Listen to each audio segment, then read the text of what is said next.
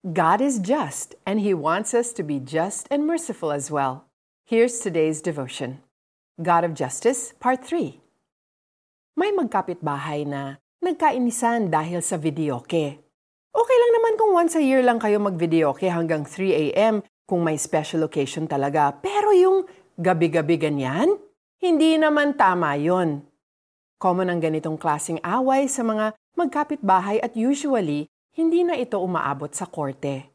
Madalas nire-report ito sa barangay captain and he or she encourages warring neighbors to talk to each other and come to an agreement in order to restore the peace on their street.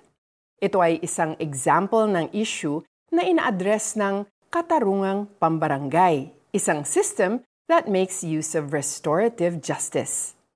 Sa criminal justice system, ang restorative justice ay isang approach where the focus is on the rehabilitation ng nagkasala. Ito ay ginagawa sa pamamagitan ng pakikipagkasundo ng nagkasala sa biktima at sa kanilang komunidad. Maraming examples nito sa iba't ibang bansa at madalas ito ang approach pagdating sa mga menor de edad na nagkasala. A lot of studies show na this approach produces many positive results, hindi lang sa nagkasala, kung hindi sa mga biktima. Nabawasan ang takot ng mga tao sa nagkasala. Nabawasan ang galit ng mga biktima sa nagkasala. Nabawasan ang pagkabalisa ng mga biktima at iba pa. We need to discern where and when restoration can be done kapag hindi willing makipag-ayos ang nagkasala at hindi safe ang mga biktima at maaari silang lalong masaktan o mamatay, hindi natin ito magagawa.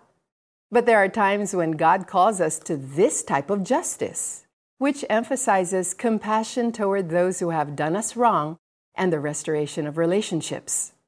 God calls us to bless those who persecute us, forgive those who sin against us, and give each other not one, not two, but multiple chances whenever there is repentance and a chance at restoration. Magdasal po tayo. Tunay nga po na kayo ay mahabagin at makatarungan, O Diyos. Help me to walk in both mercy and justice for your glory. In Jesus' name, Amen. Here's something you can do. Ask yourself, has someone done something wrong to you or caused you offense recently?